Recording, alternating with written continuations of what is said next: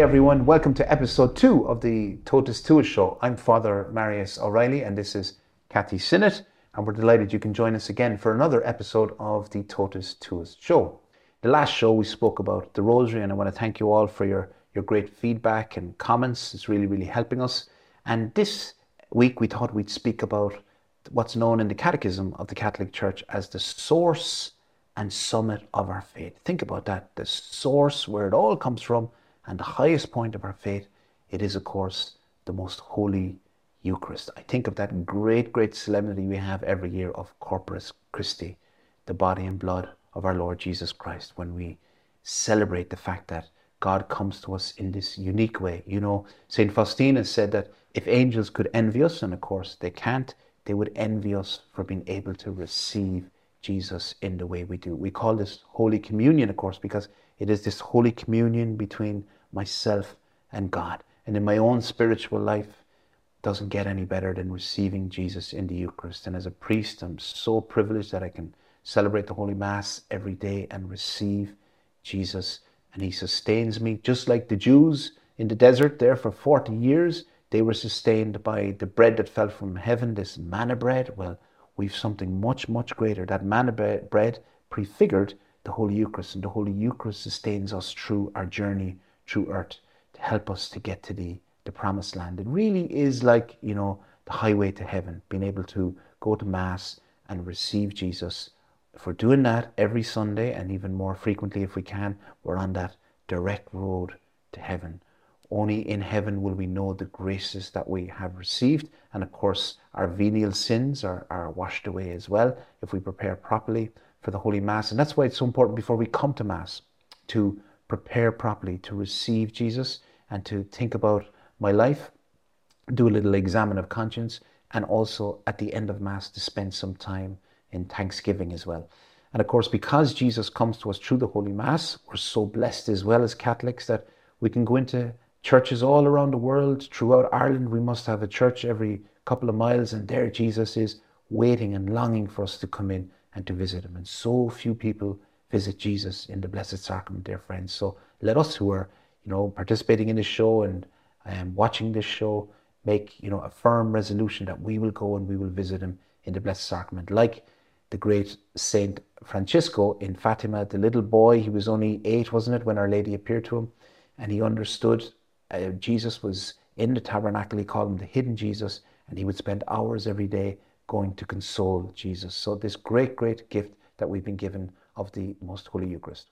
Someone who inspires me enormously, um, and I heard this story told by Archbishop Fulton Sheen, is a little girl of only 10 years of age, like little Francesco called Little Lee, and she lived in China in the 1950s. And if you know anything about history, China in the 1950s was when communism was really beginning to expand throughout the country.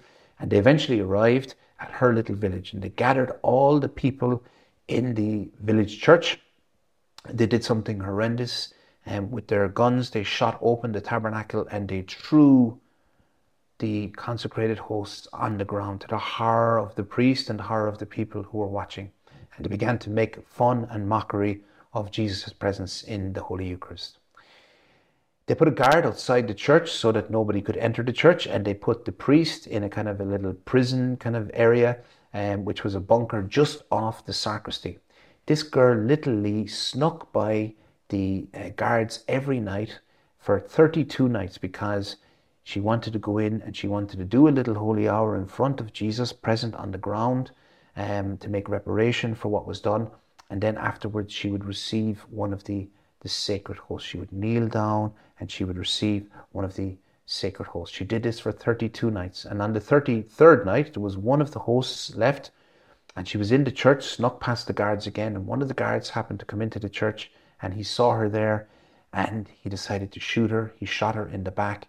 And with her last breath, she reached out and she received the last of the host, the 33rd hosts. Now, the priest witnessed all this, and we know about this because of his, his witness. And the guard who shot her felt really guilty afterwards, and he decided in some way to make some kind of retribution that he would help the priest escape. And he got him to the border of China and he escaped. And he was able to tell us this story about this little girl whose faith in the Eucharist was so great that she risked her life for 33 nights to go into the church and how much she longed to just be in the presence of Jesus, make reparation, and to receive Him. It truly, truly is a, an extraordinary story. And so I never fail to be inspired when I think of little Lee, and I hope you are too. Now, Kathy, we've some great figures of the Eucharist here in Ireland too, don't we? Oh, we do. And in fact, my favorite one came from just two miles from here, and it's Little Nellie of Holy God.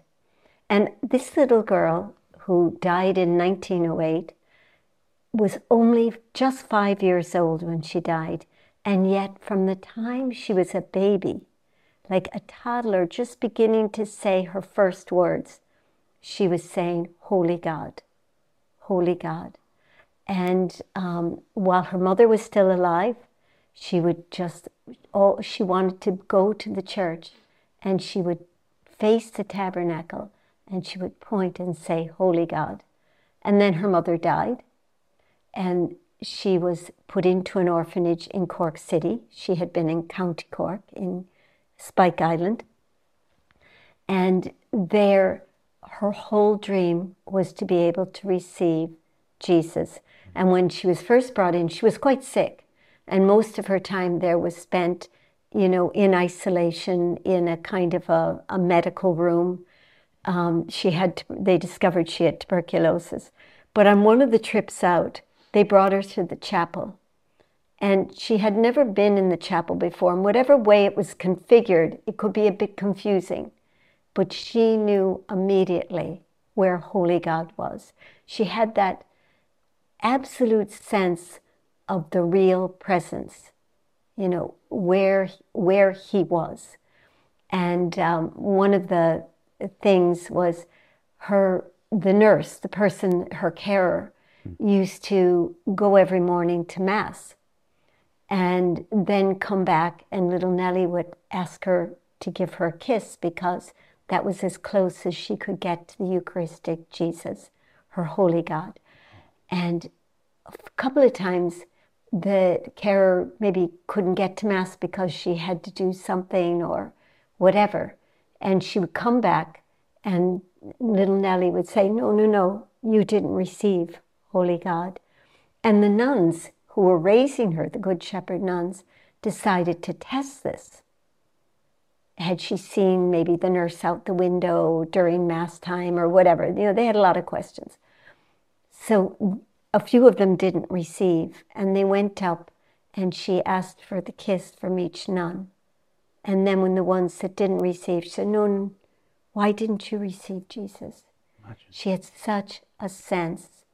And in the end, she, through the Bishop of Cork, who came and examined her and saw that she fully understood what the Eucharist was. You know, he, he questioned whether she understood better than he did. And her desire was so great that he gave the dispensation and wrote to the Pope, who he knew from his own seminary days, mm. Pope Pius X, about little Nellie. And Pope Pius X took that story, and that was the sign. He was doing a novena of whether or not he should lower the communion age, because mm. it was at that time at 12. And when he got the letter from the Bishop of Cork, O'Callaghan, Bishop O'Callaghan, describing Nellie, that was the sign, the answer to his novena. But her knowledge, and then once she finally made her first communion, she would often spend four or five hours just in prayer. Just, she would turn away and just sort of face the wall and spend four or five hours. This is a little four year old child. That's my favorite. Yeah, that's an amazing story. We've both talk, spoken about little children. It's amazing, isn't it? Um, and often when people bring children into Eucharistic adoration, I often hear this. They say they're amazed how they just get it. You know, their minds are so pure and innocent. They just know that this is Jesus. They have no problem understanding it. Whereas an adult maybe you know might be a different story at times. Um, you know, that's an interesting point because when I think of my own kind of knowledge that Jesus was in the Eucharist. It was as a little child, and it was probably two things.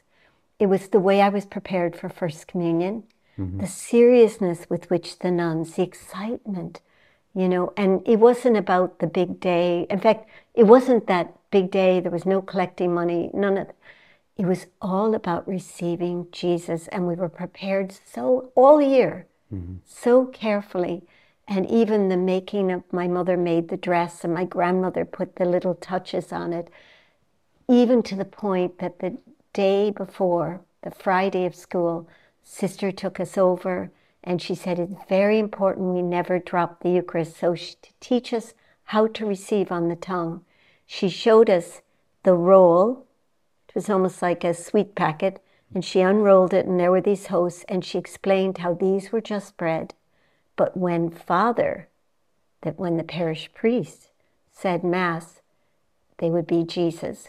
So they were just bread, and so we each learned how to receive Jesus. And all of these little things left me with a lifetime of never doubting the hmm. real presence, because as a child, these were what taught.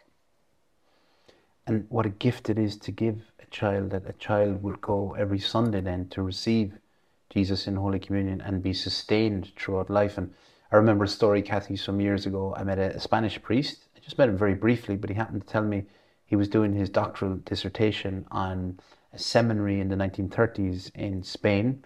Uh, the communists uh, came into the seminary and they knew that they were coming, so they took off their clerics and everyone was in civilian clothes and they mixed with the general staff of the seminary who were male as well. So the communists coming in didn't know who was a seminarian and who wasn't. But the, one of the communists had been a seminarian himself and he said, I think I know a way to catch them. He said, let's examine their hands. And if their hands are nice and soft, it's more than likely that they are seminarians. They're not gardeners or carpenters or or cooks. or- cooks, ex- exactly. But one of the seminarians was a skilled chef before he entered the seminary, and he worked a bit in the kitchen. So his hands were, were a little bit rough, a little bit callous. yeah, you know. yeah, yeah. And so they didn't detect him. And when they put the seminarians in a kind of a, a prison kind of area, um, he decided in the middle of the night to go down to the chapel and to take Jesus out of the tabernacle and to, to save the Blessed Sacrament. So he would prepare food for the seminarians, you know, on plates, and he would bring them into him. And he snuck in little bits of the Eucharist on the edge of a plate when he would bring them in. The seminarians knew, and it was this daily reception of Jesus that they were able to do throughout their time of imprisonment that helped them to, to cope with this great adversity um, and get them through it. So, you know, it, we I think we, we take for granted as Catholics this gift that we have, but we know that so many Catholics, recent research, especially in the United States, and I'm sure it's throughout the Western world, so many people are struggling to believe in the real presence of Jesus in the Eucharist. Quite a high percentage. It's it's it's horrifying to see. But the Lord has given us ways to believe, hasn't he? There's been these Eucharistic miracles, Kathy. Do you want to tell us a little bit? That's right. I mean, through the ages, there have been Eucharistic miracles and all different kinds.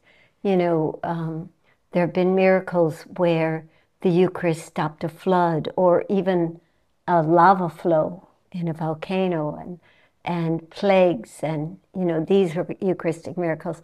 But we've also seen Eucharistic miracles, very rare, but there have been more lately, probably in response to the lack of belief um, where the host becomes flesh.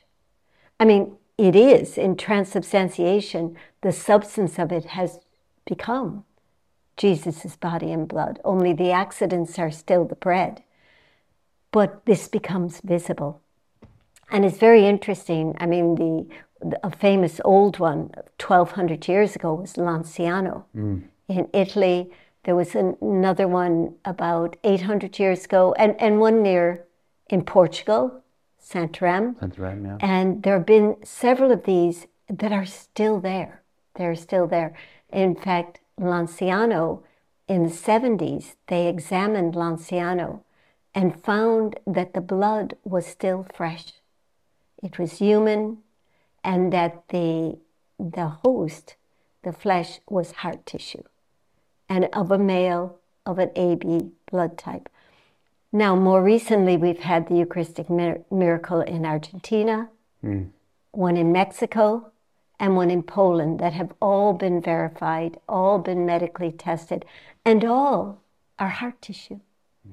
But what And really, distressed heart tissue, right? Isn't it? Yes, and these are that what really touches me about this because in a way we shouldn't be surprised it's heart tissue, you know, with the apparitions of the Sacred Heart and you know Sister Faustina and you know the heart of Jesus in the merciful Jesus. But yes, the fact that when they really look, they can detect that this was an heart in agony. Hmm. This was a heart that had suffered brutal treatment, you know, and and they like with the Argentinian one, they were looking at this three years later, and yet they, the doctors didn't know where the flesh had come from, and they said, well, this was obviously taken from a living person who was in extreme agony, and uh, you know all of this. And the other finding that just has really touched me is where they've identified it not just from the heart, but there is one muscle in the heart, in the left ventricle of the heart, that creates the rhythm for the heart. In fact, creates the rhythm for the whole body. And it's one little muscle that is the orchestra leader for the whole body. And that it was that tissue that they discovered in Arge- the Argentinian host. Just phenomenal. You know, he leaves this for us to help us believe. Hmm. Because maybe not everybody has the advantage of the formation that I would have had, you know, in, in the 1950s, where everything said, He's really there. That's really Jesus. Now these formations may not be speaking so clearly. So Jesus is doing it in miracles. And this is the Lord reminding us, of course. And, and I think of another story which touches me as well the story of, you've heard of Blessed Alexandrina da Costa, often called the fourth seer of Fatima, even though uh, Balazar, which where she was from, I've been looking to visit there a, a few times, is about two and a half hours drive north of Fatima. But Yeah. she's very much associated with Fatima, similar time. Um, and she lived on the Eucharist solely, no food, no water, no liquid, nothing for 13 years. This is absolutely impossible. Try it. you won't get you won't get very far. And of course there were skeptics saying this is impossible. How could she still be alive? So they brought her into hospital. She didn't want to go because she was paralyzed in, in bed as well. In, in So- terrible pain. terrible pain. And so they eventually got her into hospital for 40 days, that biblical number, of course, time Yeah. of trial and testing and purification. And, and they discovered, you know, the medical report, this was medically examined and proved that she was surviving just on the Eucharist. She received once a day and nothing else no, no bread, no food, no water, no IV, whatever treatment, anything. Uh, absolutely impossible and yet medically certified. And this again is another example Of a Eucharistic. of a Eucharistic miracle. And God is just reminding us time and time again that He is truly present in the Blessed Sacrament. And in connection with Fatima as well, I think something very important, Kathy, is that there are, you know, sacrileges and outrages and indifference committed, sins committed against the Most Holy Eucharist. This is very, very important, I think, that we realize this, that we have to do reparation for these sins. And wh- where am I getting this? I'm getting this, of course, from the angel of peace who appeared at Fatima. And in the third apparition, you remember the, the host and the chalice suspended, and he got down, prostrated, again, you know, reminding us of the importance of adoration before Jesus in the Blessed Sacrament.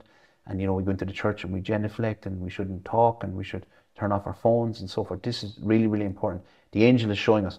But the beautiful prayer that he taught the children was all about making reparation for outrages, sacrileges, and indifference. Outrages, of course, are things that happen, you know, desecration of the Eucharist, satanic black Attack. masses, attack, all that. Um, and then we have the indifference that people receive Jesus in. You know, they just there there's no faith there really, Um, and then, of course, people who are not in a state of grace who commit these sacrileges. And this is happening a lot nowadays, of course. So he taught them this prayer Most Holy Trinity, I adore you profoundly, and I offer you the most precious body, blood, soul, and divinity of Jesus Christ present in all the tabernacles of the world. So he's offering the Holy Trinity, the most precious body, blood, soul, and divinity of Jesus Christ present in all the tabernacles of the world. And then he continues in reparation for the outrages, sacrileges, and indifference by which he himself is offended. And then the prayer finishes, and through the infinite merits of the most sacred heart of Jesus and the immaculate heart of Mary, I beg of you the conversion of poor sinners. So, you know, we're praying for the conversion of sinners with that prayer. But I would just, you know, like to say to all who are watching this video that if you could learn that prayer, it would be, or write it down and just bring it when you receive Jesus. Of course, it's a beautiful prayer to say as well in reparation. When you go into the church, even for a moment, to just recite that prayer. When you're passing a church, perhaps some people say it during maybe the consecration at Mass as well. You know, you're offering the body, blood, soul, and divinity of Jesus in reparation for the outrages, sacrileges, and a difference. But this can be something that we forget that um, there are great, great, grave sins committed in these ways against Jesus' presence in the Holy Eucharist. But the angel who was instructed by God Himself has given us this prayer um, to make reparation for those. So, um, just a, a lovely way to, I think, finish our show. So, thanks everyone for joining us for this second episode of Totus Tuus Show. We're really excited about this because we just want to share the joy that we get from the Catholic faith, the splendor, the beauty of our faith. So hope you enjoyed the show. And if you did enjoy it, you might click the, the like button. Apparently it's very important for us to be able to reach more people and to help the whole evangelization effort and to spread the good news of Jesus Christ, the good news of the gospel. And also, if you want to uh, find out about future shows, then you just click on the subscribe button as well, and hopefully they'll pop up on your feed on YouTube. So Thanks for joining us, and we look forward to episode three soon. And God bless.